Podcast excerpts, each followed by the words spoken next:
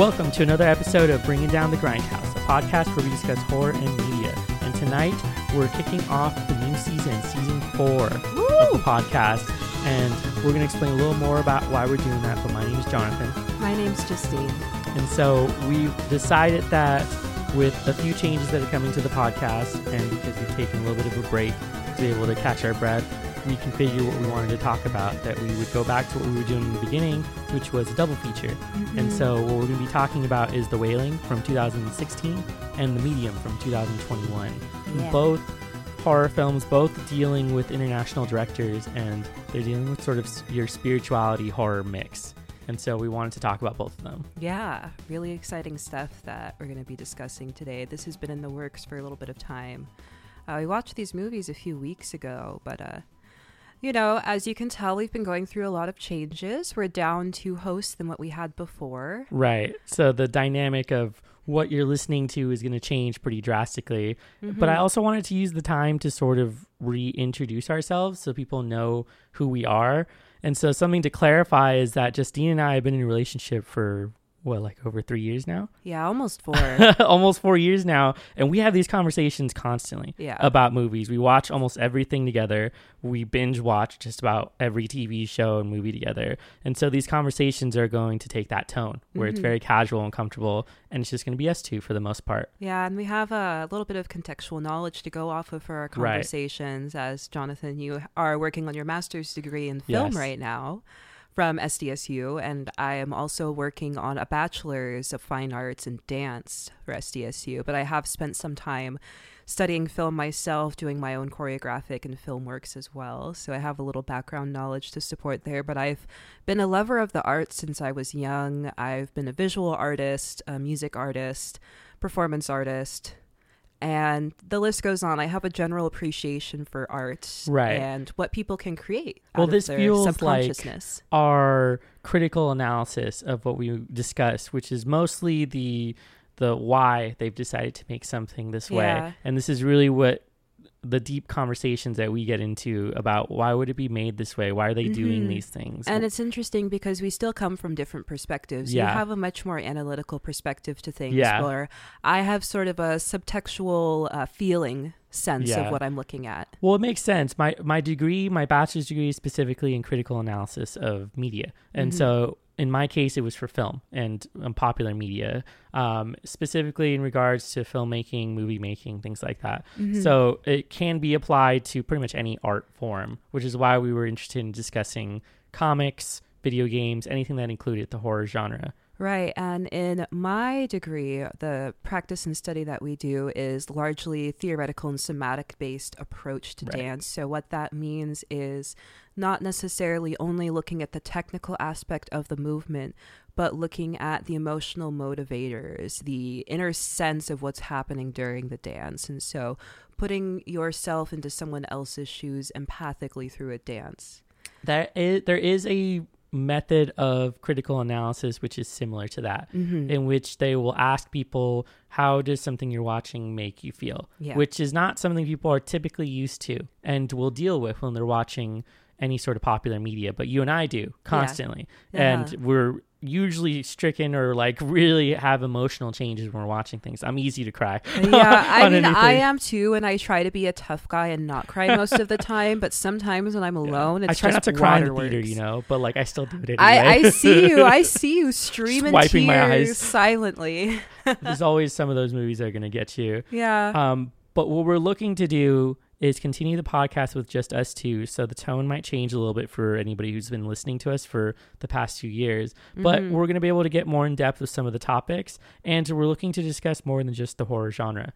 We're Yeah. looking to discuss a lot more different genres because we do, in fact, watch a variety of films. Mhm. And the reason why I'd originally chosen horror was because I felt like it was underrepresented in a critical analysis uh, sphere yeah. as in people didn't think there was much substance to horror films whereas now we have sort of a modern renaissance of horror films which we've talked about includes like jordan peele And I think something that always drew me to horror is sort of the darker element of human psychology Yes. that is fully on display in horror. Because in most movies, you see the lighter side of things, the heroic uh, side of humanity. But what about the anti heroes? What about Yeah. the villains? What about evil that exists in the world. I like to see that and explore that through film. I find it interesting because I cannot relate necessarily myself, you know. Right. These are also films that people might avoid outright. Yeah. Some people just because they make them feel films. uncomfortable Yeah. because these are hard things to watch and hard things to talk about but it's precisely why i like talking about them Yeah. because of that human connection that's really on display there but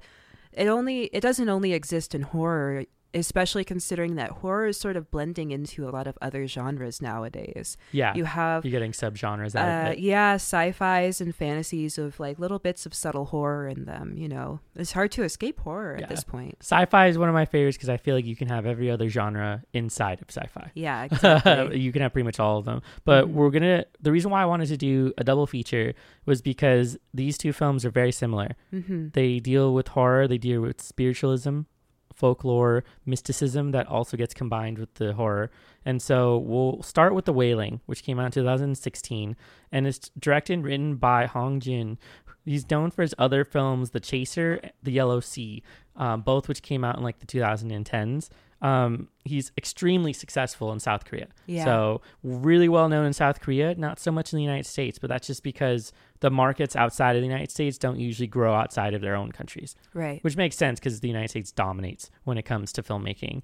Mm. Um, it's a Korean horror film uh, written and directed by Na Hongjin, and it centers around a policeman investigating a series of mysterious killings and illnesses in a remote village uh, in Korea, which is uh, the village that he's actually from. So he is Oh. familiar with this village, and n- he went and found it so that he'd be able to film something like that. That's this. interesting. I wonder if he had ever seen anything kind of spooky when he was younger growing up and if it had motivated uh, him in his later life, one in his way of faith and also in creating this yeah, movie. he did describe that the area that he uh, was visiting or that he was filming in had this aspect about it that he was not sure what it meant. In most cases, he felt like the entire area was alive and that he Mhm. would get some feelings off of being in that location, which you can have sort of descriptions like this in spiritualism where if you enter a certain area or space you might get a certain response Yeah, based on like the type of energy that you feel there And we could get into a really interesting conversation about uh, plant consciousness and how we're able to interact with the consciousness of plants, and thus they are able to interact with us. And so, certain areas of the forest may have more of a wicked sense because the personality of the plants in the area carries a more heavy energy. yeah It's Something we can talk about in a later episode, right I'm sure. well so there's obviously going to be people who, who up front are like that's mumbo jumbo i don't believe in that Yeah. who are just like that doesn't Obviously. doesn't influence the sort of feeling that you get. But as far as creative storytelling and what he's trying to imagine it would be like in a certain area, it Uh-huh. is a method that makes sense, but also it ties in people's real beliefs and spirituality. Right, because in the beginning, um, they talk a little bit. I think it was actually in the second movie in the medium. Yeah. They talk a little bit about animism, but Yeah. that comes into play in this movie as well. In that there is a spirit and an energy in every being and every living thing in the forest, in the village, even the non-living things. Even a car, even a house can have a spirit attached to it. Yeah, the way he described it was the sense of a quote unquote living nature, spirituality that radiated from the area. For example, when you lie still on the grass and look at the mountain, it feels like it's going to move. That's his description of the area. He was kind of scared of being in a certain area, whether it was from family trauma or things that had happened in his past, but something about the area scared him, and he tried to translate that into the film that he made. Um, what's interesting is that the original title was uh, Gokseong, which is the Korean word for whale. And so the title was changed and then it became The Wailing. But the official definition of a wail is the lamenting sound people make in mourning someone's death. So this kind of sets you up for the tone Mm-hmm. of the film. And so this is kind of what leads you into the beginning of it. And so he began writing the, the film after he experienced several deaths in his family, including his close friends and some family members. He wrote it to deal with his feelings and um, all the feelings of the deaths and sort of the aftermath of what happens when you continue living. In some cases, people become, they feel guilty about surviving some of their family or friends. And I feel like some of that appears in the film. Yeah, and he also has to deal with the fact that their presence is not there anymore. Mhm. and he's having to deal with that like emptiness that's showing up. So that's kind of like what fed his his feelings to give you the tone and sense of the movie. Yes. as far as budget, it was uh, eight million, and it came in at around fifty-one million, and that's in South Korea alone. So like there are other numbers that are combined into that, but The uh, movie did pretty well. it did really well, which is why it's so so successful in the film industry in South Korea. And something that's interesting I've noticed is I feel like horror movies that come out never really gross that much when it comes to box office revenue in No. America at least. I feel Um, like Americans don't like horror movies as much as some other people do because I've noticed it's, I think horror movies and horror media in general seems to be more common. I've seen in like South Korea, like there's a ton of shows that have elements of supernatural, elements of fantasy, elements of horror that exist within their show, but it's much more casual there than it is here. Yeah, I would argue that the TV sh- uh, horror show has become very popular in the United States, specifically because of Netflix Yeah. and streaming services that produce stuff like we were watching uh, Devil in Ohio Yeah. um, on Netflix. awful. Number one, we'll talk about it at some point, but like we wanted to know why it was number one. I don't get it. Netflix, and so far we we're not really that impressed. Granted, we have close to three years of watching horror films and analyzing them, so it's it's kind of a hard measure. You We're know, kind of snobs yeah, I might be kind of a, a horror movie snob after watching certain things, but but yeah, we were curious about it.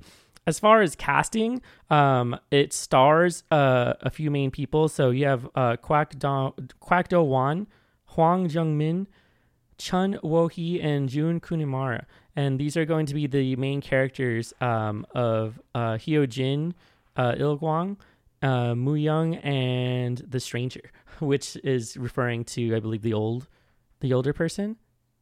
Yeah, and so uh, there are plenty of other people in the film, but they're all kind of like side characters. It mainly follows this main person.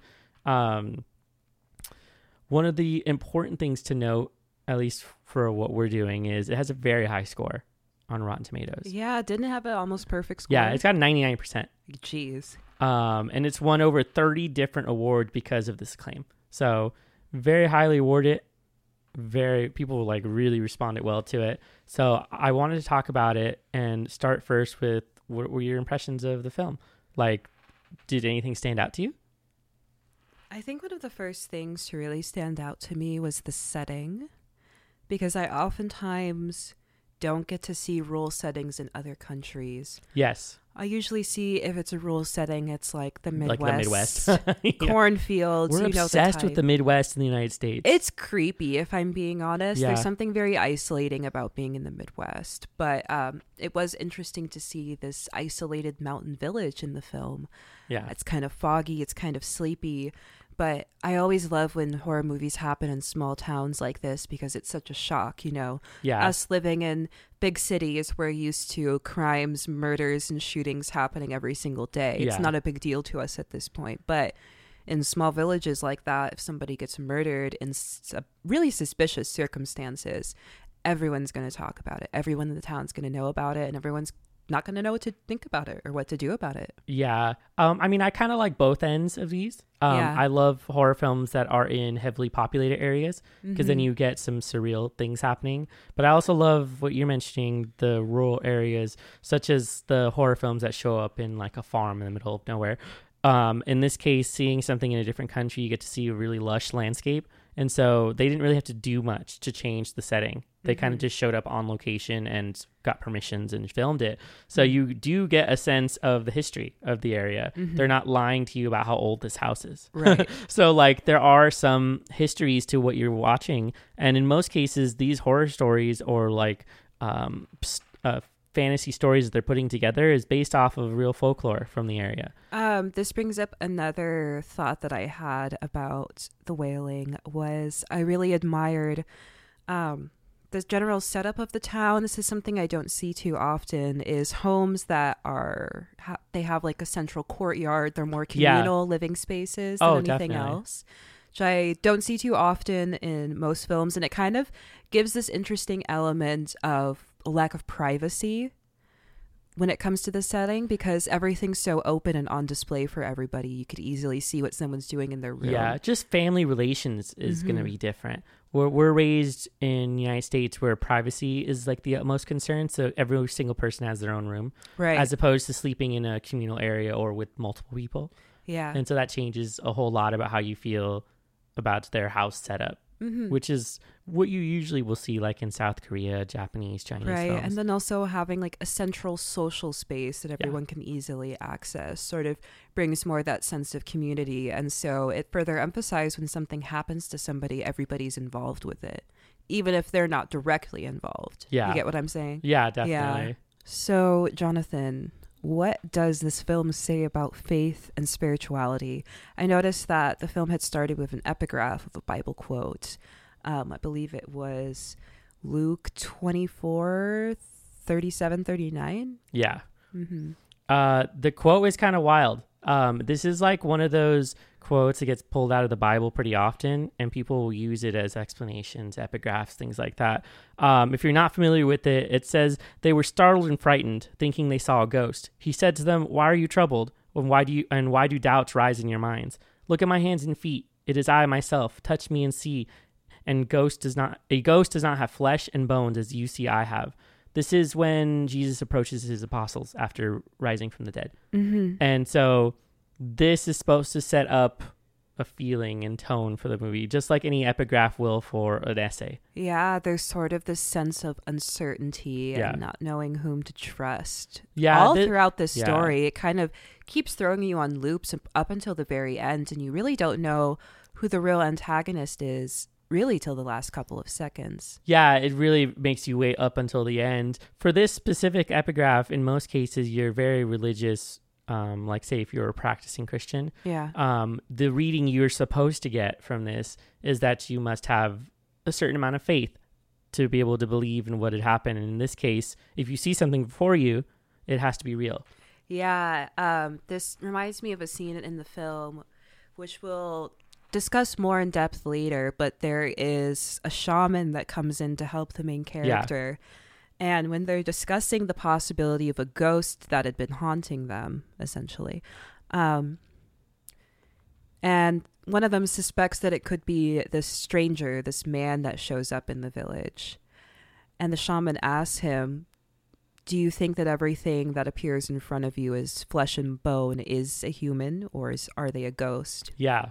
Something along the lines of that Well, yeah, just because in folklore for many other cultures, a ghost can in fact appear to be real yes and in some cases touch you. right So he's essentially saying, Well, are you sure? Like that you saw something or that you saw a ghost? And so this immediately questions you as the viewer of who can you trust and can you actually trust what's on screen? yeah Which has always been used as a good narrative thing as far as story go- story making goes. That you then create an unreliable narrator both in the character and yourself.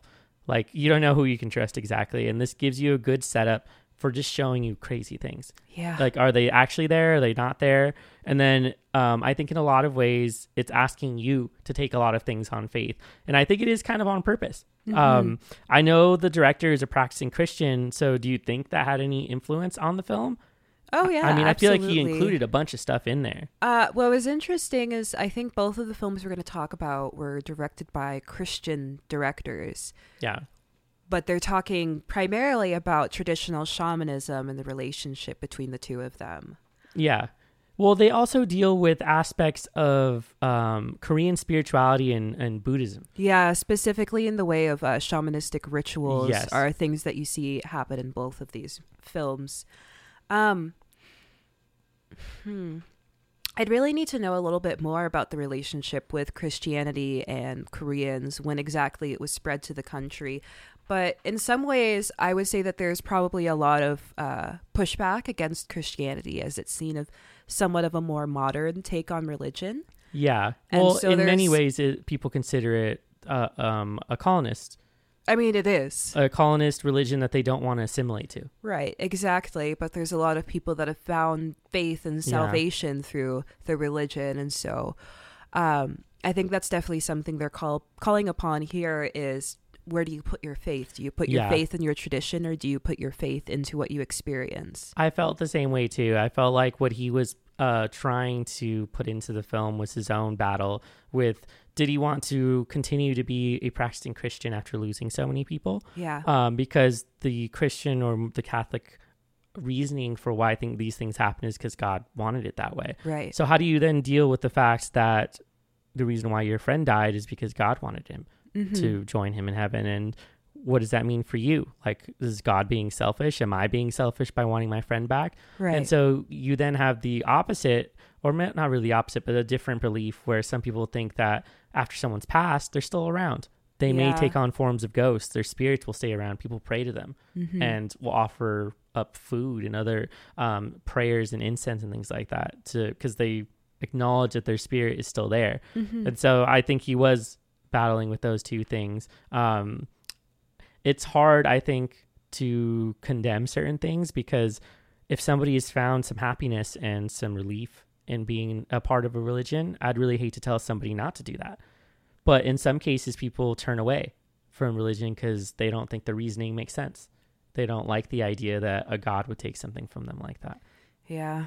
And so, in many ways, people will kind of remove themselves from that belief. Um, I'm not really super religious, uh, but on the other end, I'm very spiritual. I would I've been moving that direction because it makes more sense for me, and I'm also really superstitious. Yeah, I know. Could just be a ton of stories that I've read, a lot of folklore that I might know, but like any like literally any superstitious thing you can think of, I'm like, oh no, I got to do the thing. Well, you've had a few ghost encounters when you were younger. I think I have. I think. Would you like to share any for our listeners? I mean, it's just been like so. I feel like they were mostly when I was younger. Yeah. Um, um, it could possibly be because my mom might be more inclined to be able to see things, Mm-hmm. um, and or like feel the the kind of like atmosphere change um, if something is showing up. Because I don't doubt that there's things around us that we can't explain Yeah. which is going to be whether it's spirits, um, entities that kind of show up from things. Um, and that makes sense to me because it makes sense that everything has an energy and you're able to move out of that. But when I was a kid, I uh, remember seeing. Um, I don't know how else to explain it, but people will will agree to it that they see like a shadow person essentially, and like Mhm. this has been explained and turned into like urban legends, you know, Yeah. where like you'll see that. In most cases, it's a hat man. it's a guy with Ah. a hat and he's Uh-huh. wearing all black. Um, I did not see a hat man, but I did see what I thought to be a shadow person in a hallway Mhm. um, show up. Um, it did happen a lot, I think, at my grandma's house.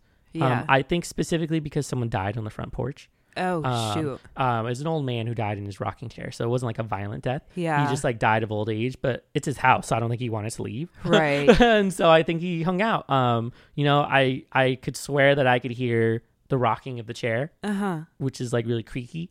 Uh, we don't have the chair anymore, but Oh, Um, that's weird. uh, well, I think there was the original chair, and then there was another one that my grandma had. Uh-huh. Um, but too many people got their toes squished underneath the rocky chair, so we had to get rid of it. Ah. Because uh, yeah, I definitely had my toes squished like that. But yeah, I feel like I've had enough things happen, but I also feel like it would be kind of like negligent to just be like, "Nah, we exist by ourselves here on this plane yeah, without honestly, anything else." because you would be discredit discrediting hundreds of thousands, if not millions, of people who have had supernatural encounters. And what are all of those people just crazy? Were they all just yeah. hallucinating? Well, there's the argument that there's a psychosomatic response to certain um, like traumas like Yeah. because you've gone through this you are then creating something in your head but like you mentioned it's too many people yeah. uh, that It's are just like the something like UFOs thing. yes Like, that how one of can you favorites discredit these strange uh, aircraft that we keep seeing when literally thousands of people? Yeah. I've seen them in like broad daylight, and Yeah. I know I'm not crazy. Th- this one's always a hard one too because you have like official entities like government entities uh, agreeing that there are certain things that have happened that they can't explain yeah. So like declassified files, they've done like an insane amount of research into certain things. They're even right now doing a campaign to sort of bring more validity to Right. UFO research. Well, they actually renamed it to UAPs in order to kind of give it more credibility because it's kind of been made a joke for so Yeah. long. If you start talking about UFOs and supernatural things, oh, you're the crazy Yeah. tinfoil hat Well, they man. changed the naming too. We discussed this before. Yeah, but they did that intentionally in order to get people to take them more seriously because I guess whatever is going on right now that we don't know about, it's gotten so serious to the point where there needs to be like more government action, Yeah. government funding behind these research teams, behind these defense teams against whatever these UAPs are Right. doing are well, bringing. there are there are people who look to deal with conspiracy theories in a realist way. yeah. Um, so if you're interested in stuff like that, I'd highly recommend going to listen to uh, the stuff they don't want you to know yeah. on Spotify, which is part of the Stuff You Should Know network. So if you like the podcast Stuff You Should Know, there's a group of guys who talk about conspiracy theories, but from a very realistic perspective, and they'll break it down and give you like good arguments for either side. Um, and so this is kind of something that you should definitely go listen to. And there's other ones that deal with spirituality and and things like that. There's uh, the Lore podcast, which is also very cool. So these are kind of things I would recommend. What this does make me think about though is something that they question in the movie. There's this shaman who has a quote about fishing and he mentions that you know sometimes demons aren't looking for someone specific. Sometimes they're just fishing and they Yeah. catch whoever gets on the line. And so this made me think about it is evil and chaos random? Like does it random in the world or are they actually looking for someone? You know, it's funny. I remember having a conversation with a customer in my shop. I work at a crystal metaphysical shop. Yeah. So you can imagine we have some interesting conversations. And we were talking specifically about our religious trauma and how that had influenced our perspective on things, our outlook on some of the most simple things that I wouldn't even have thought to associate with religious trauma until I got older and more aware.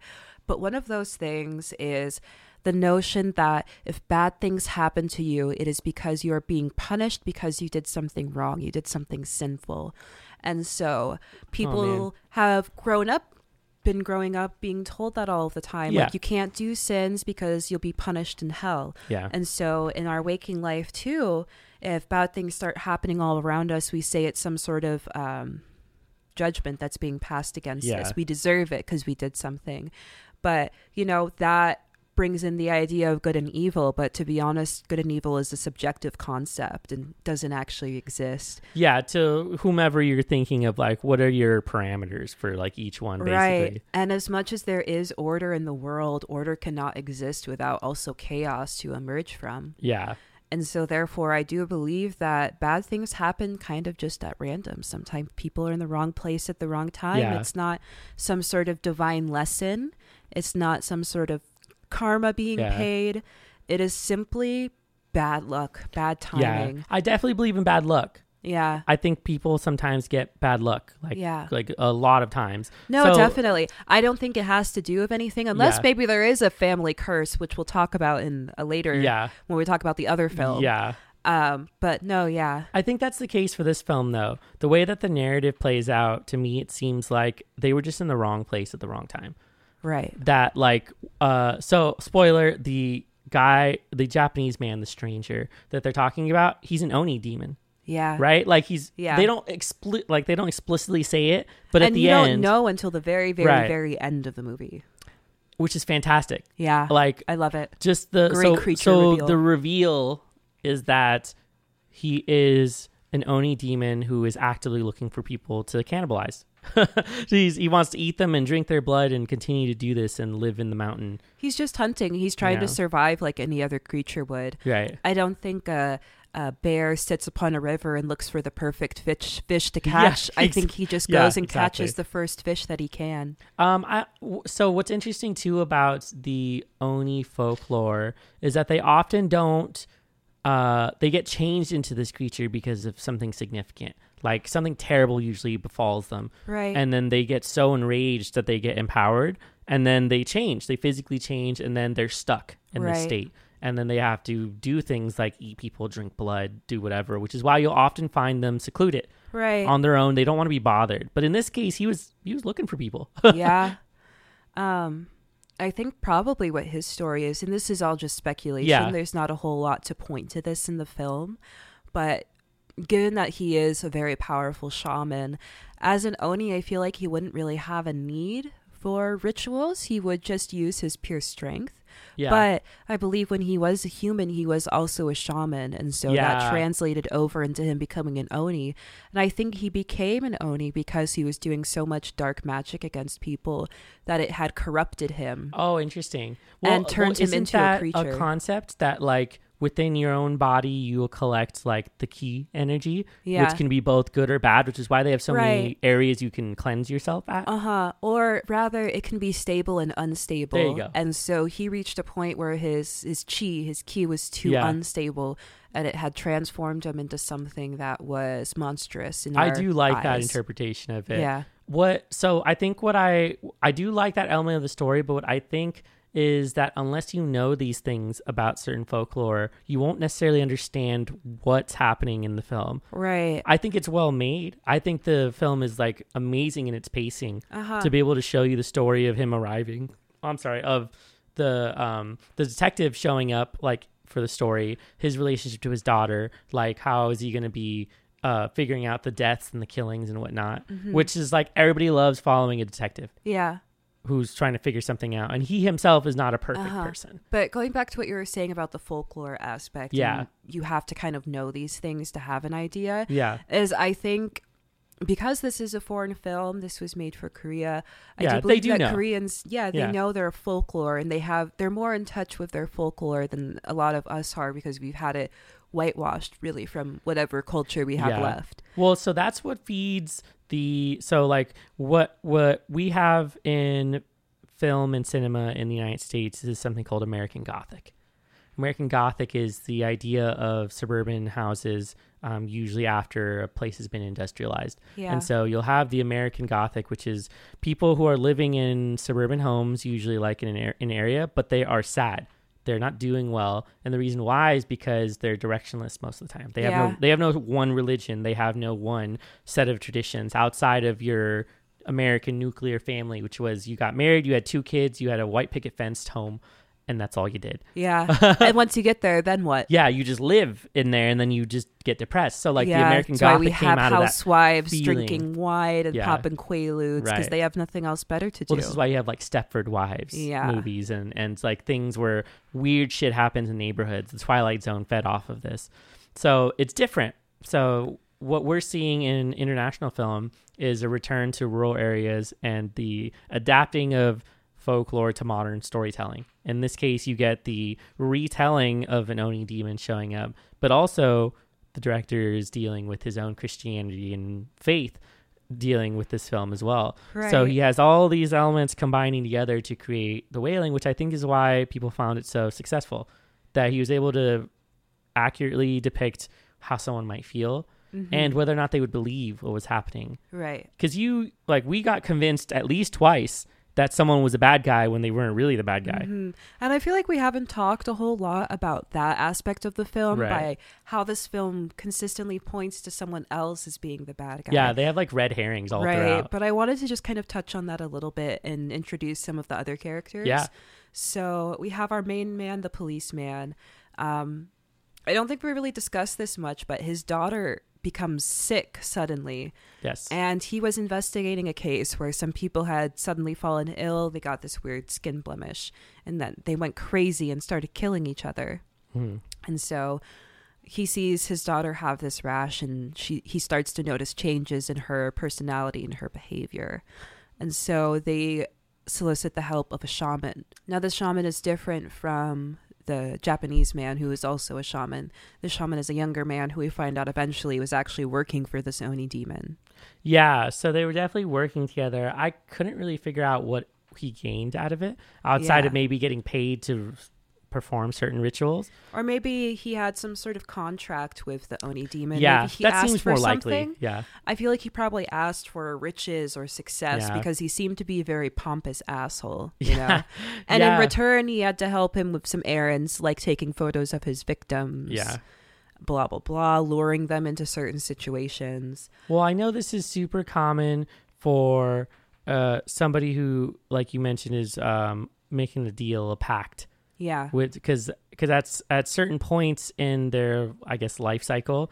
A demon may have certain powers that they can grant to you or give you gifts or things like that. And so Mhm. striking a deal is not completely out of it, uh, out of, you know, believability, but also that the shaman knows that there are people who are going to request his help. And so he can make money Yeah. out of it. And so, I mean, of course, this is like the most offensive thing you could probably do for that sort of spirituality is to fake it Yeah. and to just be like, no, like I'm gonna help you, like light this on fire and run around your house. It'll I don't think he was thing." necessarily faking it all the time, but at a certain point, he did set them up for failure. Yeah, yeah. It's. Mhm. I think one of. I think some of the d- more disturbing elements of the film is the like discovery of certain things that might be affecting someone, such Yeah. as um like a dead animal inside of their um. Soy sauce Soy sauce? bins. Yeah, when the shaman shows up, he is trying to locate the source or some sort of um charm that is causing them misfortune, and he finds this dead crow in a soy sauce bin. Yeah,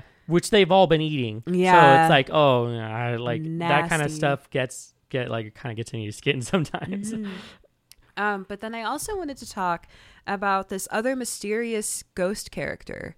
Yes, This woman. woman. Yeah, Yeah, who keeps showing up in random places, but we figure out eventually in the movie that she appears to be hunting this old man. yes, But we can't tell if she's supposed to be the good guy or the bad guy. Because at first, she hints the main character to the old man as being the villain. And then at some point, the villain points to the woman as being the actual thing going around killing people. right. Well, she's she's definitely powerful. Yeah. like she's able to just make that guy like she repels the the other shaman at some point and he like vomits He like projectile vomits like a fucking hose. yeah it's just like Gnarly. so powerful to be able to do that to affect someone's body But she also, there's an interesting point at the end of the film where she was trying very hard to protect the daughter yeah and the main character from this Right. Oni demon. And she set up wards around the home, which in the beginning of the movie, you'll also see these wards, a pair of some herbs that are hanging over their gate. yeah And you'll see that when we see the first victim at the beginning of the movie. Right, You see that they've, same uh, ward they've kind of like um not rot it but like wilted. they've wilted, yeah yeah.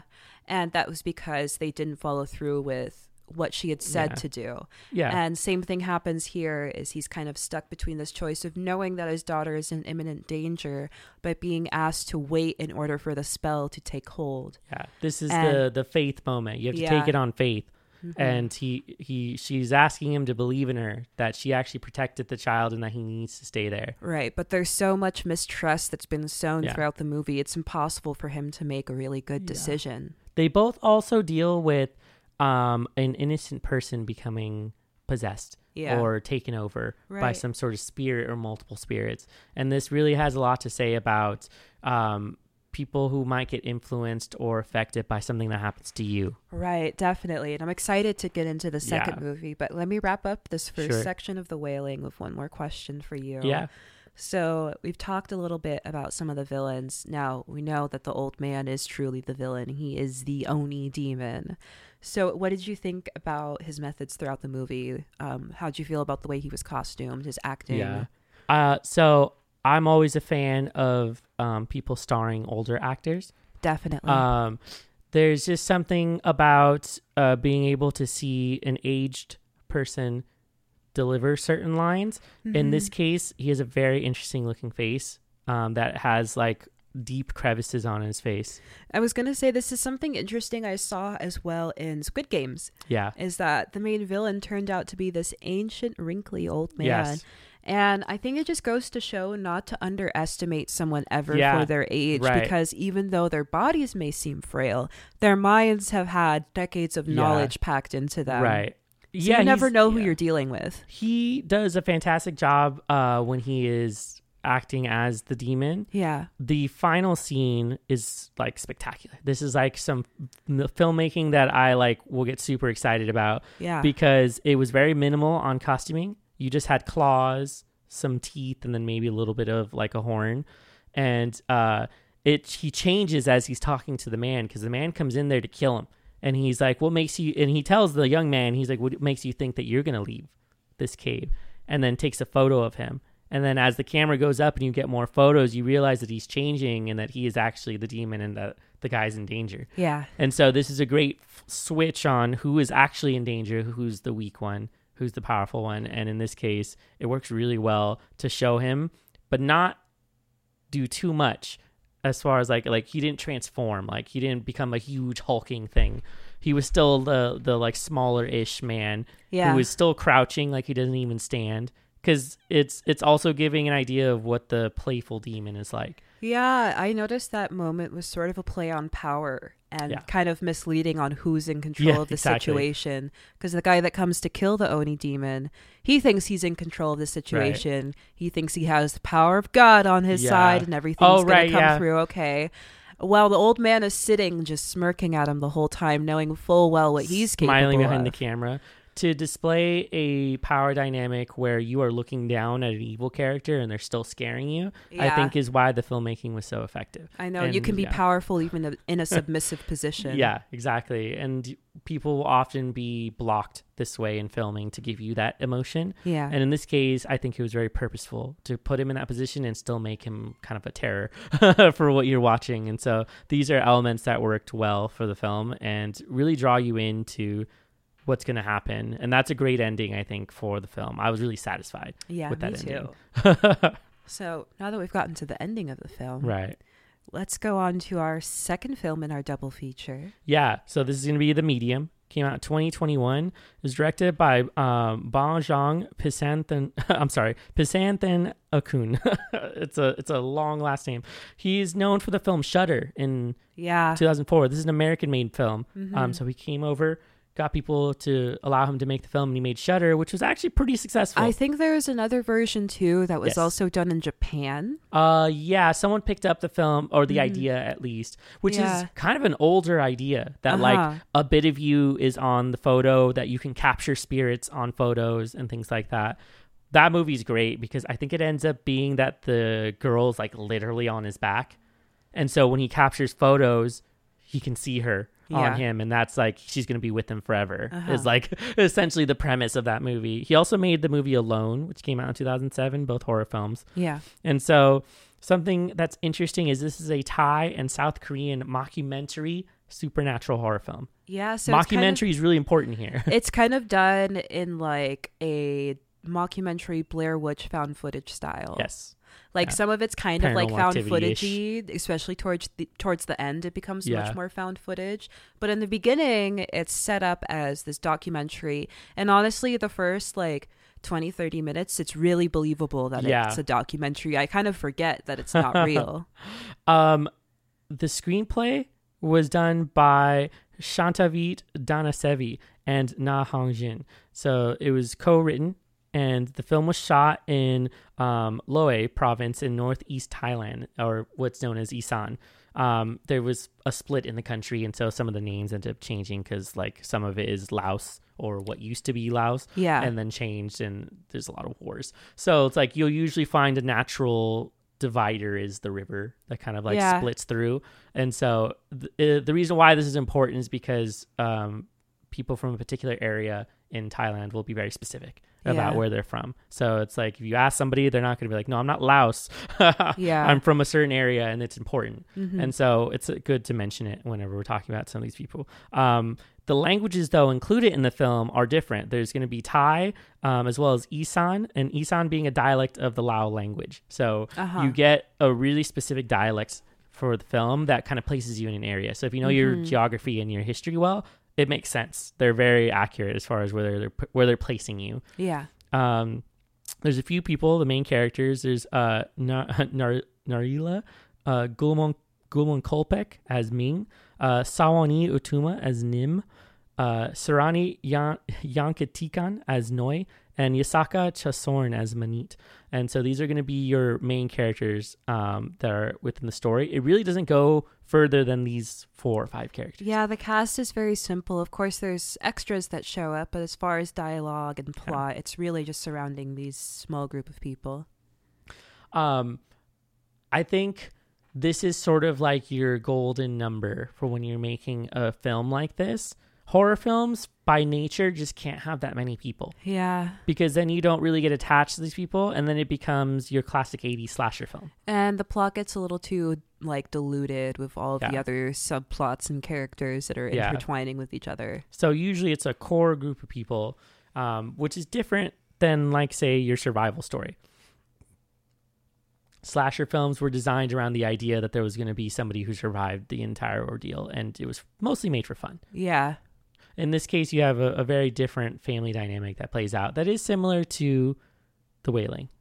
Mm-hmm. So I think these both kind of came out similarly. Yeah, so the style of this movie is definitely a lot different from how The Wailing was Yeah. portrayed. Um, so why do you think this film was made in a mockumentary style? Like, what was the point of presenting the narrative in this particular way? I want to say it's because the director just really liked, you know, the Blair Witch Project and other things like that. And Yeah. the style made sense to blend together something that's real and something that might not be real. Um, I have my own criticisms, which I'll talk about at some point. But like, I, like you mentioned, watching the beginning of this film is incredible. The Mhm. first 20, 30 minutes of this is so highly believable that I would have thought I was watching a documentary if no one told me it was a fake film Right. because of how well done the interviews are. So they, they set it up where it looks like they're interviewing a woman, a shaman, in the in one of the villages, and her work with the people and what it is to be that, and the deity that she worships as well is, I believe, kind of like fake. You- It's not. Well, this is an actual. I don't think it's an actual deity, but Yeah. to them, it is like the deity of their town, Right. of the area in particular. What. I mean is like in like in real life, like is this something like a spin off of? It's hard to say, Yeah. honestly, because there are main like gods and deities, and Yeah. then there are lesser spirits as well, like hundreds of thousands of them. So That's there fair. could be a spirit that Bayan was uh, yeah. created an image of. Yeah. I do think it was done to draw you into the story. Yeah. so that you become very invested in these characters. I was very upset that a character dies. Yeah. Um, spoiler: the one of the main characters dies. Um, like pretty early on in yeah. the film. and We'll get to that though. and you're just like, what the fuck is happening? Um, but yeah, I think it was presented in that way so that um, I also believe that they did it this way so that the narrative would naturally fall apart. That it would then become outrageous. It would become something that was like completely different from what you had originally started yeah, watching. the film really did unravel and become more and more unhinged as Yeah. it went on. Yeah. Not only in the like what was happening, but also the way it was filmed seemed to become uh, the quality Uh, like really low res. became shakier. It became much more Blair Witchy Yeah. than it did documentary. Definitely. So, um, was the change in the quality of the visual recording like purposeful?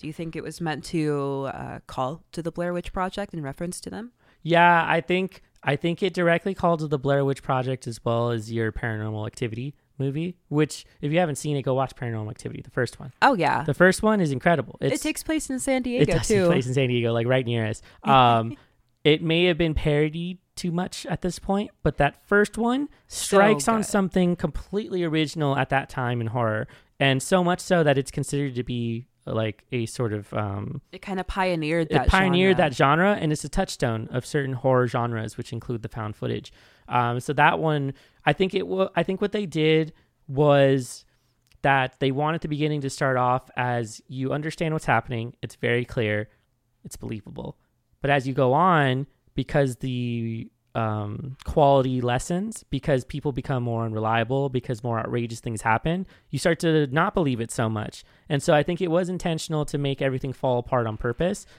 but it's hard to stay in touch with the story and to be to go with the pacing. I got Mhm. really disconnected like in the middle of the story where it changes because i was so in tune with the believability of the beginning of the film. Yeah, I something that kind of just came to me is I feel like this is almost a representation of how much people are willing to believe in the supernatural. Because I feel like there's a certain extent to which people are willing to accept certain things happening. yes Like getting a sense that a spirit is around, um, getting, say, foresight of something about to happen. Mhm. I feel like those are things that are more acceptable. But going so far as having somebody being possessed by a spirit or having someone physically transform because of the spirit possession, people are not really willing to accept. It becomes a little bit more mystical and unrealistic to them. yeah But I, there are people that would argue against that, that would say that this is a real thing that can happen at some point. And so I feel Yeah. like this almost parallels that sort of uh, disconnect or unwillingness to believe Well, in the there's some, extent uh, of the supernatural. There's some dark, I think there's some dark histories and unexplained things throughout different cultures that we are still not really you know in tuned with. Like yeah. I think there are definitely some secrets. Like the Vatican, no doubt, is hiding a lot of Oh secrets. Oh my god, I have a huge like personal conspiracy theory that I really want to say really really quick. I'll try to be quick, I promise. okay. So hear me out. Alexandria in Egypt was known for being a city of scholars. Yeah. They had a wealth of knowledge there. Yeah. Tons and tons of texts from all kinds of cultures spanning hundreds of thousands of years. Now, this information is really powerful, right? So if somebody had control over all of that information, they would have all the power and siphon it away from everybody else having access to that knowledge.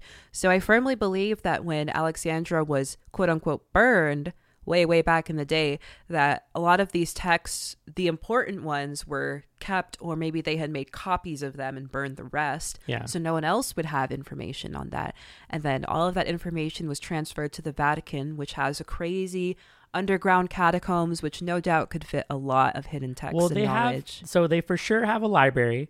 yeah. They for sure have stuff that was saved, and some in some cases only one copy exists and it's there. Mhm. But in some mysterious cases, they have an area of the library that nobody can access aside from the Pope. yeah. And so, what is it like? This like what do, could you possibly have in the Vatican library that no one else can see? I feel like it's some Attack on Titan shit. And if you haven't seen all of Attack on Titan, You at gotta least what's watch come it. out, you need to watch it. Spoiler alert, spoiler alert, I'm going to talk about it a little bit. Is in Attack on Titan, we find out the true origin of humanity Yes. and that it had essentially been brainwashed from everybody living on this Hmm. island, Yeah. completely detached from the fact that there's a whole other continent that they just weren't aware of for Right. however many hundreds of the years. The scope of the world goes from singular island to many different places Yeah. To there's no bad guys and good guys. and they have this really intricate human history of how Mm. their race came Yeah. to be. it came out And really so good. I firmly believe that that is some of the information in the Vatican because that's the only thing I can think about that would be so groundbreaking that they would have to hide Yeah. it from everybody is the truth behind humans. The Where did they come of- from? How are we created? Yeah, the idea of hidden knowledge and what it could bring about has always been a cool topic, I think, for any storytelling. Um, although in many cases for Catholicism and uh, Christianity in general, they're like responsible for just tons of violence. The Crusades, like you end up God. having several countries affected by the col- colonialism of learning Christianity Yeah. and all of the like uh, roaming priests and monks and people who wanted to share this with everybody like really forcefully so Mhm. like they're involved with so much culture that it wouldn't be beyond you know thought to that they grabbed a few things and brought it back and didn't share with anybody yeah, exactly. and so this is why then- they have so much power consolidated and then they rewrote their laws Right. for Christians for Christianity so they would not question where they came from. yeah They changed the birth of humanity from being hundreds of thousands of years in the past to being only a few thousand years ago. There's some people alive today that believe the earth is only like 6,000 years old. wild yeah. yeah But I mean, if you believe the earth is only 6,000 years old, you won't go looking for any knowledge from Yeah. before that Right. time. You know? conspiracy theories we'll talk more on our conspiracy hour Yeah, we got to bring that back because we got a lot. Uh, but let's continue on with the, uh, sure the medium. yeah definitely All right, so where were we? um we Yeah. were we were just talking about what was it like calling to why was it made in that style Yeah, we're talking about Yeah. the Blair Witch Project and paranormal activity. But so since we're talking about these other horror movies, I want to ask is this film truly horror? Like, did this movie scare you? Did it disturb you in any ways? Um, I feel like it got me at the beginning because it was more mysterious about the way that it presented its horror. Um, don't get me wrong, the first time I saw like paranormal activity, terrifying because I don't like the someone's watching you aspect of something like that because um, I feel like if I'm ever on my own and like I hear weird noise, like, oh, no, someone's watching me. No, same. so I'm just like, uh, I've gotten into the habit where if I feel like something's off, I'll watch the cats, and if they start acting weird, I know Right. something's up. yeah, usually a pretty good marker for things like that. Uh-huh. Um, I think it becomes less effective for me personally towards the end of it when things become very outrageous. And like you start seeing the full on attacks, possessions. It turns into like six different horror films. Like it's like a zombie film. It's like a zombie survival film. It's an apocalypse film. It's a demonic film. It's a demon possession film. It's you know like it becomes so many things that like I would argue that they shouldn't have done that and that they Mhm. should have if they like if they really wanted to go through with the found footage style, they should have had um you know just like one camera maybe and let that sort of become really distorted and make surreal things happen. But it's like I didn't even know how many cameramen there were until like they all start getting killed, and I'm like, oh, there was four dudes there. Like Yeah, it starts getting kind of weird, Mhm. and something that uh, like I know it's not supposed to be about believability, but like it sucks that the beginning is really believable and then the ending is like, eh, like I don't really know if I'd believe any of this stuff that would happen because they kind of were making up this new rules that they would follow right for like how they deal with stuff. So I wasn't too happy about it, but I know that as a rating goes for this film, it didn't receive nearly as high as the as the Wailing did. yeah, definitely. Um, what I was really interested in was that it depicts kind of your supernatural, like generational curse or blessings in some cases. Um, Bayan and the like uh, a Satya family curse. So, so Bayan, from what I understood, was like um, it was like entering certain women's bodies, Yeah. and like they would then be a conduit for that spirit. hmm So like w- what is it trying to say about like generational curses and why is it sort of like popularized now? Like this is becoming more Oh, popular and like popular media because they like they want you to acknowledge certain things have happened and that people Mhm. are suffering from the results of this. Right. So a couple of things. I want to just briefly talk about the Bayan and the Ritsa family. So Bayan is the spirit that uh, Nim is the shaman for, and Yeah. what she explains at the beginning is that this spirit is attached to her family in some sort of way, and so there's one member who is always the shaman. And when that member passes, the spirit will move on to someone else and they will become the shaman. Yeah. In this case it's not really like a possession. Yeah, it's seems to be more of a voluntary thing, Yeah. and so we have uh, this other character Ming, who is supposed to be the one who received. Uh, no, sorry, uh, Nim's sister, her sister, who is um, Ming's mother, Yeah. was supposed to be the one who took on Bayan's spirit, but she didn't want to be the shaman, and so she ended up rejecting the spirit and passing it along to Nim. she also who- turns to Christianity. yeah, she also turns to Christianity, and the Nim was sort of forced into the role of being the shaman. Um, so there's a little interesting thing there, even though it is a blessing. You know, it's still something that's kind of forced upon someone. You don't really have an option for how your life gets it turned out because when you become the shaman, that's what your entire life has to be, or else it'll literally kill you. Because Yeah. if you don't accept the spirit, as we see throughout the movie, it'll cause horrible physical pain, physical ailments to the body. Um, but then we have uh, the Asatya family, uh, who is another family that's involved with Nim's family. I believe they were married to the, uh, Nim's family. yeah. And the, um, The men yeah. are experiencing like some sort of curse. Yeah, all the young men in the family seem to keep dying of like Right. horrible circumstances, which we found out a lot of them have actually died from suicide, which we'll touch on that a little bit more later. Well, it seems that in the case of their curse, they were paying for something. Yeah, uh, their family uh, in one of the wars that had happened in Thailand were uh, murderous people and had beheaded over a thousand men. Yeah. And so, because of that accumulated pain, they have to then repay for generations to come. yeah. And all of the men in the family end up going crazy They, and they killing mentioned themselves. karma Yeah. in these cases. so we have these two examples of the generational curse and the general generational blessing. Um, but why I wanted to talk about this is because I hear this becoming a topic more and more about generational curses, uh, specifically in regards to generational trauma. Yeah. Um, there's a lot of ways we can go about generational trauma. One from within the family, but also from within an entire race, an entire Yeah. culture. Race and culture. And so, uh, from my perspective, the black perspective, you know, uh, Yeah. black Americans had suffered for hundreds of years. We still suffer to this day the rule of uh, oppression, Yeah. slavery, just awful torture that was we had endured for hundreds of years.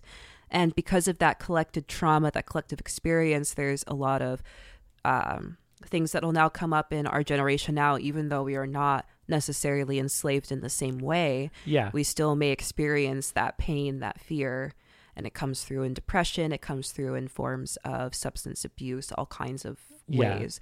Um, and I had had a conversation with my professor recently. It was kind of interesting in generational trauma from the white perspective, which plays into the way that we are seeing uh, sort of this racial combativeness between Caucasians and people who are black again. Yeah. Which is um, a whole other conversation of political topics. But what he was talking about is when we look at European history, Europeans, especially medieval times, were notable for their torture. They had hundreds of thousands of torture devices. Yeah, there was like, and they were brutal. They were constantly tearing people apart, boiling them in oil, um, public executions all of the time, just awful brutality. And so he said that because of this history of violence within white culture that has translated into their generational trauma now and why we tend to see white people being more aggressive towards other races Yeah. um, more combative because they're carrying that trauma Yeah. from all of the pain that they had inflicted on other people. hmm And so I thought it was interesting to see this sort of represented in a more uh, theatrical way in Yeah. the movie. Uh, something that's a little more obvious to see, but these sort of things exist and not really something that's talked or hasn't been talked about in years past. But we're having these conversations now of how to break those generational cycles, that Yeah. generational trauma, and move away from it to sort of reset Yeah. sort of that generational accumulation of either trauma or blessing. If you've never heard of this idea, there is some popular articles and readings that you can go and get kind of your general sense of it. You can just go to Google and type in generational trauma and you'll get something out of it. One of the biggest ones you mentioned is the leftover and the effects of four or five hundred years of slavery in the United States, um, specifically with black people, and then also with what that means for our society at large and how we created the systems that we're currently in. Yeah. For one big example, which I won't explain too much, is that policing or the creation of a police force was originally designed to capture runaway slaves. Yeah. So by nature, policing in the United States is discriminatory against black people. and private prisons were established around that same Yes. time to re-enslave the freed slaves Yes. or enslaved people. Which we have a version of now in your prison industrial right, complex. exactly. So- And um, Bailey Sarian has a great video Oh, on yeah. this. She has a, a dark history podcast that she does, and she talks about where the private prison system came from and how it was a direct response to the Emancipation Proclamation. But that's a whole other topic you should definitely look into. It's it's all connected. It's good to know your history. Um, it also deals with many of the indigenous peoples that are here in the United States. Um, we're now getting popular media and new film in the futurisms of certain cultures. We've had Afrofuturism for some time, but it's starting to become more focused on the generational trauma.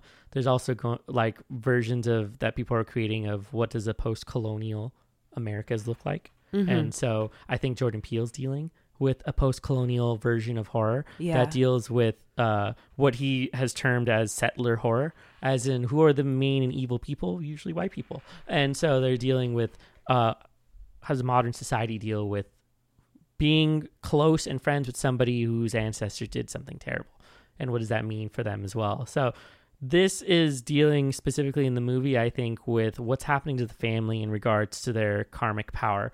As in, because they did so much evil, is it now circling back to them and specifically attacking the men? Right. Like it's trying to get rid of their lineage in some way. yeah. And so I think that's really what they were getting at for the film was that. Um, also, I don't know if we just kind of like missed it, but I think there was like an incestuous relationship with yeah. the brother and the. it was it was mentioned very briefly Yeah. and it wasn't actually directly mentioned more like an assumption was made and that was about it. But yeah there was some sort of incestuous relationship between uh, ming and the brother that passes away in the beginning of the mil- movie. Yeah. So one of the biggest things that really drew us into the movie was the belief, the faith that she has in Bayan, and whether or not she is going to be the actual conduit and is she actually helping people. And so I wanted to ask you, what do you think this particular film says about faith and like how does it affect the characters? Right. So this movie is a little bit interesting about faith. I feel like it's almost questioning the validity of faith and when we can apply our faith in certain situations. In this case, kind of what sets off the whole movie is uh, Nim's sister, the Christian sister, does not have the same faith as Nim. And does not study the religion, the practice in the same way that Nim does. And so Yeah. she's a little bit ignorant to some things. And so what happens is she's starting to compare what's happening to her daughter Ming to what she was experiencing when Bayan was Right. trying to enter her body is the physical pain, the physical ailments. And she sees her daughter getting to the point where she could die if nothing is done. Yeah. And so, against Nim wi- Nim's wishes, she decides to do uh, an acceptance ceremony. Yeah, which is super important in this case because you get sort of a uh, difference in opinion of why they should or should not have done that. Right. And so you have uh, Nim's sister moving away from her original faith, trying to take on something else that she has not really studied or learned about, and having it completely backfire on her. Because in the middle of the ceremony, Nim stops the ceremony because she believes that Ming is trying something is trying to possess Ming that is not Bayan, is another sort of evil spirit. And so when Nim pauses the ceremony or stops the ceremony from happening, this uh, I think somebody had mentioned puts Ming in a vulnerable and open state to where she could be possessed by just about anything. Yeah. And so that Multiple wavering of things, too. faith, that wavering of faith in that moment kind of set off this chain reaction of events that just turned into complete disaster. And so, but it, she was trying to be faithful to something, but it was the wrong thing in that moment. Yeah. Oh, definitely. I think she ends up. Um, so I, I very much believe that you can set yourself up to be open and vulnerable to things that are not good for you. Especially if you're Um, yeah. unprepared and uneducated on what these Right. things are. This could be anything from entities floating around to people's not so good energy, maybe even dark or negative energy in some cases. Because I, I think people definitely throw that out Oh, yeah. to other people and affects them that way. Um, if you're looking for a more sciencey approach to this, um, people have done research on the frequencies that come off of people and how that changes, and Yeah. how different crystals and stones have different vibrations and how they affect being near you and how they Mhm. might change things. So it's not like completely out of nowhere. They are there is like some science to this. Um, but yeah, this this seems to affect them in a really big way, and I think the story plays out really well for for is it Min, the the shaman? Yeah. Yeah, Nim. yeah. So once you get to like that sort of like ending end credit scene, where she's kind of doubting whether or not she actually had Bayan inside of Mhm. her, and you're and that changes, I think, the whole film Yeah. for you. I think that really changes how you feel about it. I think it also changes our perspective of Nim because when we see Nim throughout most of the movie, she is this very heroic, pragmatic, knows what she's doing, does yeah, not mess she's convinced around. that she's doing the right thing. Yeah, but it is possible that she was misleading herself and actually ended Yeah. up making things worse because of that. Right. That's I think that's what they were getting at was that she uh, after believing her and being so attached to her, she may have been an unreliable person. But I think this also opens up the possibility of thought for both sides of how people feel about spirituality and whether or not things are actually happening and whether or not you're actually feeling certain things. People claim they talk to God on several occasions. So it's like, do they actually speak with someone? Like, are they like, you know, do people speak with their own deities that they worship? Do they Mhm. visit you? Like, you know, these are the kind of things that people always discuss, and you either really believe it and you have that faith, or you don't. Yeah, and I think in a lot of cases of these things, it's sort of like, in my personal experience, is like you have to experience it to really believe it. Because you can hear about it from other people, and sure, it sounds interesting, but it still has this element of uh, not being tangible. It's sort of Yeah. a fantasy. But when you experience these things for yourself, it completely changes everything. Like, I know I had grown up uh, Christian Episcopalian. Yeah. And I, at that time, firmly believed that there was some sort of uh, om- omnipotent God Right. that was watching over everybody. And I tried to talk to them, I tried to make contact, and I never felt anything, Yeah. you know? But in my later years, after I'd moved away from that religion, it's possible that that God just didn't want to talk to me. That just wasn't the God for me. I mean, know? right. Yeah. That's, that's might be one of the feelings you Yeah, get. but later on, when I was starting to develop my spirituality, I started diving into more older religions, more pagan religions, um, and connecting to different and older deities. I actually did feel something. I felt connection, and I felt like I was able to make contact, be in communication Yeah. with these deities. And like, it's such a weird explanation. I probably sound crazy talking about it, but like, No. I've asked them to do things to prove their validity, things that Oh, interesting. wouldn't have been able to happen any other way, and they it's happened. So all I Yeah. can say is in my experience, like I do believe that these beings exist. I've spoken Right. to them if they've assisted me and I work with them. Yeah. But to someone else who has never experienced that, it sounds like complete myth and fantasy, and that's okay. Yeah. know?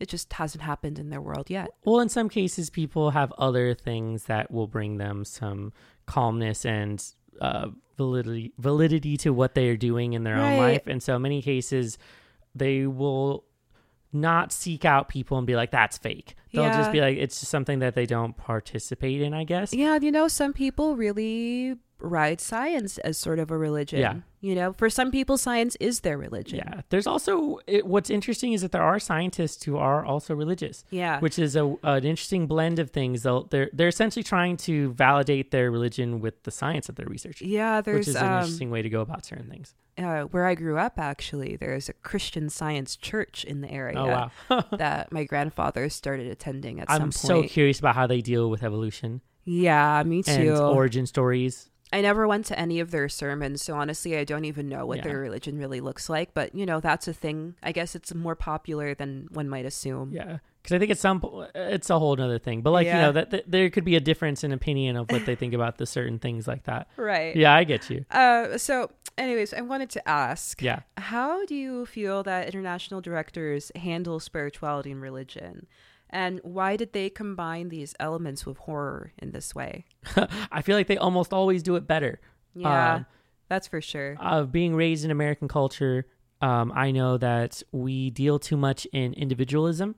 We deal too much in nationalism, um, and we almost always are secular in our beliefs. So, in most cases, Christianity, Catholicism accounts for a humongous amount of the population in the United States, which usually involves you going to school. In my case, I went to a Catholic private school Uh huh. um, from kindergarten, preschool, all the way through to high school. So I had the formal religion classes where they teach you certain things. Um, and then, ironically, I popped out the other end and was like, I hate all of this and I don't want to be a part of it. Um, I think what international directors are doing is taking a bit of their own spirituality from their own country combining it with certain things. But the reason why it's being made in the horror genre is because a lot of it is unexplainable. Um, a lot of it scares people. And i think a lot of people have that fear of the unknown. And so for them this manifests in a way where they can combine certain horror elements to give you a real representation of what you're scared of. Uh huh. and so in some cases, who wouldn't be terrified of a spirit entering your body and you being possessed, losing control of your your free actions and being able to have your free will taken away by yeah, something like that, not that. having your own Yeah. bodily autonomy. yeah. And I feel like while we do value individualism in the United States, the grander system that we live in does not care about the individual. So we have kind of an, a, an, a paradox happening within our own belief system where we're like, I'm super important. I'm going to be super famous. But then, like, the way that we're set up is that it's not going to happen Yeah. in most cases. And so you end up turning to one of these things, which is religion in many cases. Um, you know, it's built into our culture. Like, you go to any hotel, you find a Bible in the damn dresser. yeah. Um, you go to a hospital and there's a crucifix on the wall. Yeah, in most cases, there's going to be the crucifix. So w- we're also a very young country. Yeah. United States been around, I don't know, three, four hundred years. As it is the United States. Yeah. Of course, there was a culture that has is, existed Yeah. on this land Right. for a very long time before the colonizers Yeah. came. But So yes, we, the United. States, as it is established now, is only a couple hundred years old. What I'm getting at is that we don't have a whole lot to pull from unless you go into your own cultures. You go and look at South Korean culture, Japanese culture, Chinese culture, thousands of years of history, of folklore, of stories, of myths and legends that show up that they can then pull from to create something. And so, in a lot of ways, the storytelling is much deeper. And I don't know what it is, but like, I feel like uh, Asian filmmaking, they have it dialed in on how people are feeling. Like they understand Yeah. character creation in a way that I think is not typical of countries elsewhere. And so, like, you get a lot of really good storytelling and world building from stories that come out of this area. I think specifically because of the long history. Yeah, definitely. And so you end up getting really interesting adaptations of uh, old folklore into modern cinema, which then creates these horror kind of genre blends of what it is that they're experiencing. And in this case, you've had sort of your possession and demon type thing turn into something new. And I think that's why they're both successful. They both work well. yeah. Although I'm not as happy about the the ending of the medium, but it's personal preference, and I think people did like it. It, it makes me think of um, the sequel to VHS yeah. because it deals in some demonic possession as well. Mm-hmm. So yeah, I I think they're they're they're handling it based on their own cultures and how they kind of piece these things together to make something original. Mm-hmm. And that's kind of what we're all I think looking for. We're looking for some more originality in our filmmaking compared to remakes and redos of things that exist in the horror genre. And, you know, what's interesting is I'm starting to notice a trend with films that are coming out lately is that the horror or the subject of the film seems to be more relating to aspects of other cultures. You Yeah. know, like we talked about Prey recently, which talks about horror in the aspect of indigenous cultures. And I feel like for a long time we were really just seeing horror movies coming out of like you had mentioned suburban reality. Yeah. You know, suburban housewives being terrorized. Man, we love by the haunted house Freddy in the Krueger or something. States. yeah. Exactly. But now we're starting to move past that point and looking to other places for inspiration and aspects of our own culture that can be horrifying. Yeah, um, uh, Black Mirror is very good at this. Mhm. Um, it's a dystopian kind of horror where what is the potential of technology in our lives and how can that create new horrors? Because I think that really is sort of a staple, I guess you could say, of American culture is the industrial technological aspect to it. Yeah, That was sort of something that we became forerunners in the economy for was Yeah. what we were Oh, creating definitely. and what we were producing. Um, so this makes me think about how how these like connections worked in the film, and I was curious if you felt like one film did it better. Like, did they handle the connection with folklore and modern interpretation better than what you would ex- would have expected? I think one film certainly goes into more detail of Yeah. the folklore than the other. I feel like The Wailing, although the shamanism and the culture was an important element of the film, it wasn't necessarily um, necessary for the film to continue on. Like, if they had not mentioned anything about the culture or the lore, it could have still been a, a good movie. Oh, You know. gotcha. Whereas the medium, the culture, the lore, the religion, the spirituality was very much a part of the film and Yeah. could not exist without it. They did construct like a smaller version of their world Mhm. inside of the film to operate off of. And I think because it was done in uh, the medium was done in a more documentary style, is it was meant to be informative. It was meant to showcase certain aspects of a culture that a lot of us foreigners don't oftentimes get to see. Yeah, we. Oh man, um, the guy who directed um, Parasite, Yeah, I was gonna say Parasite. Bong Joon Yeah. Ho, the guy who did Parasite, he mentioned how a large amount of the American audience does not watch international films simply because they don't want to read subtitles. Yeah. God. Once you get over the feeling and not wanting to watch subtitles, you will open up yourself to a humongous world of filmmaking that is really good. Um, Asian cinema, specifically like China, Hong Kong, uh, Japanese, South Korea, they've just been making crazy good They're stuff. killing it. Yeah, I, although recent in recent years, I think it's become more popular because of streaming services like Netflix Mhm. going in and getting, you know, branches of their service in Korea and Japan. I like, think you know, also sort of the influx of more Korean media becoming popular is also due to the K-pop invasion. oh, totally. Yeah. The the popularity of K-pop brought around all of the things related to it. And if you think about it, it's the first time that a foreign music industry has really become like a huge thing Yeah. in America. Oh, totally. Because in our industry history, it's always been American musicians that have been at the forefront of everything.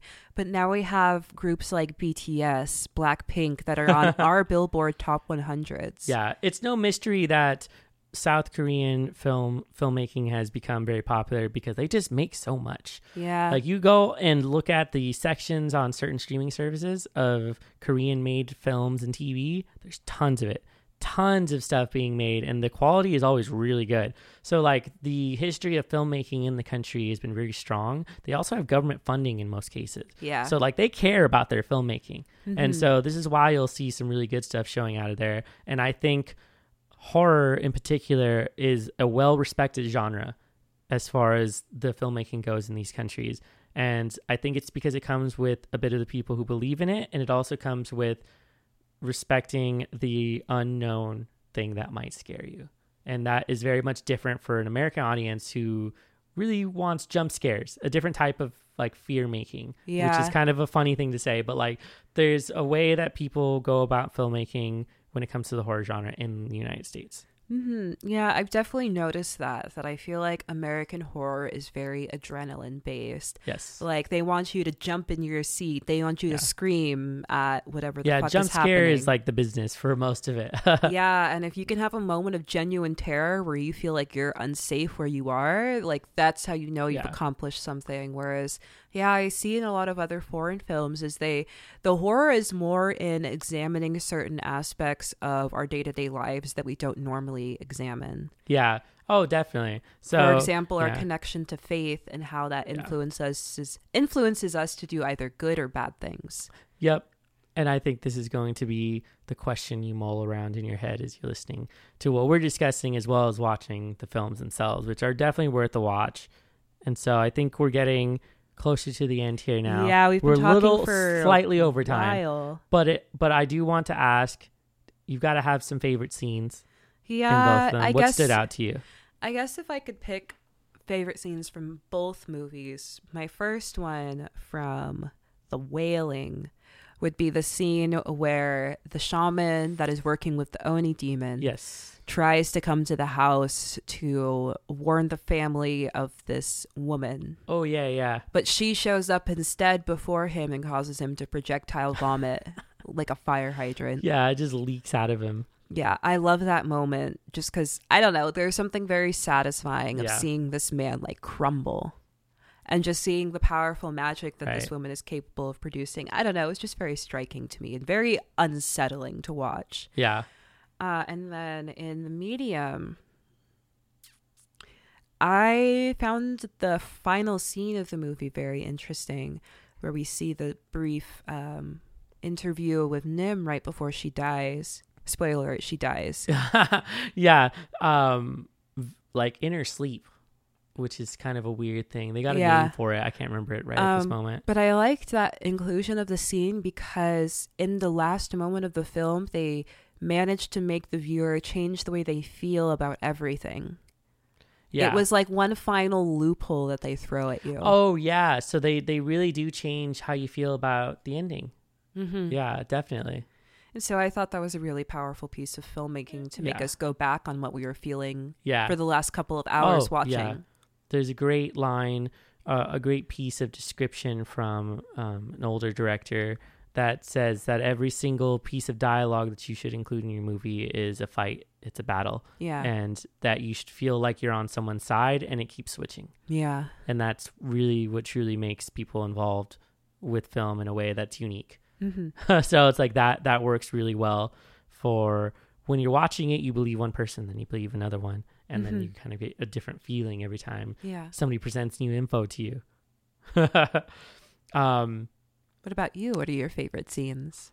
the the the ending scene of the wailing is fantastic the re- Mhm. revelation of the oni demon the way it's revealed um all around is a, a good way to do that the the cinematography for the scene is great for a low light setting the angle that you have where you're changing the power dynamics of what you usually encounter having an old and a young actor in the same scene but also just to have him be so mischievous and playful in an evil moment Yeah. always plays well for me at least because it really gets at the idea that there is no predefined notion of evil and that in most cases they very much enjoy being evil yeah. and doing the things see that as they evil. do right and in their case in his case um he was he knew he was gonna eat the guy Yeah. in the cave. So like that that worked out really well for uh, the medium.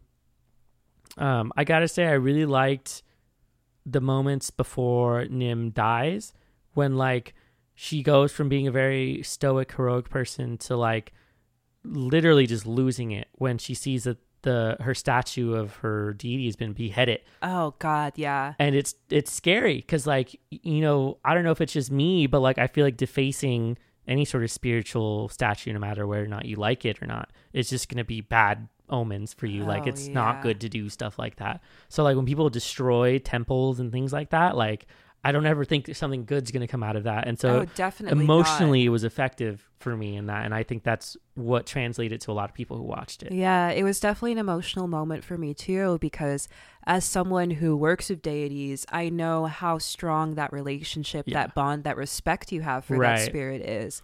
And to see someone deface them, defile them in such a way, it's as if someone beat up your best friend, you know? Someone disrespected your friend, you would feel a sense of hurt for someone being so exactly uh, harmful to them, you know?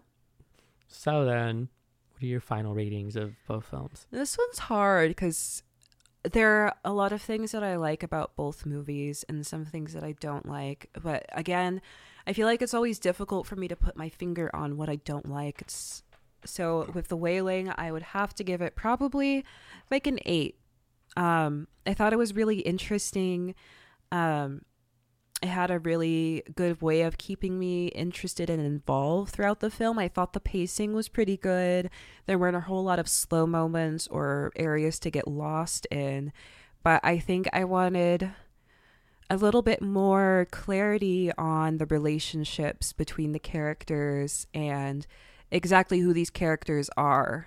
Um, I think that's part of the mis- the mystery of this film is that you really don't know who anyone is exactly, just who they say they are. But yeah I'd like a little more subtle hints of who to believe because I feel like it was really hard to piece together, even with everything that was presented to you, how things clicked together, how things made sense. And so just a little more clarity in that is what I would ask for.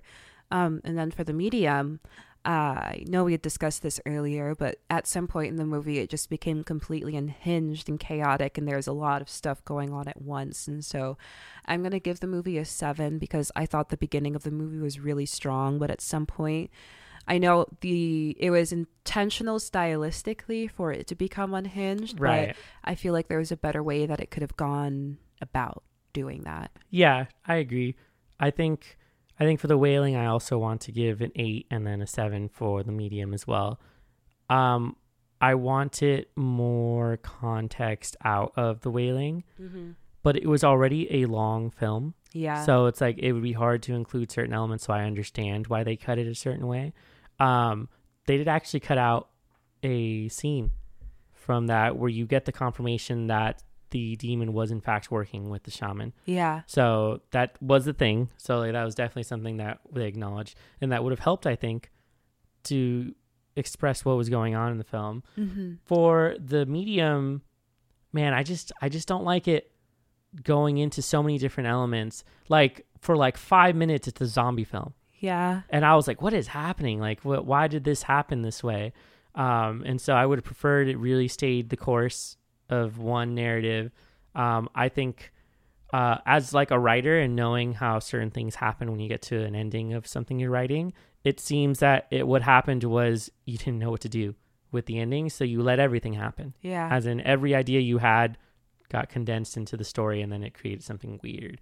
Um, and in this case, it takes you out of it because then it becomes an absurdist thing where like you're just waiting to see what is the next crazy thing that'll happen mm-hmm. as opposed to watching something and dreading something that's going to happen. yeah. Um, a similar effect is when you see a monster and when you don't see the monster during the Mhm. horror films. So these are really things that'll change out your feelings towards the film. Right.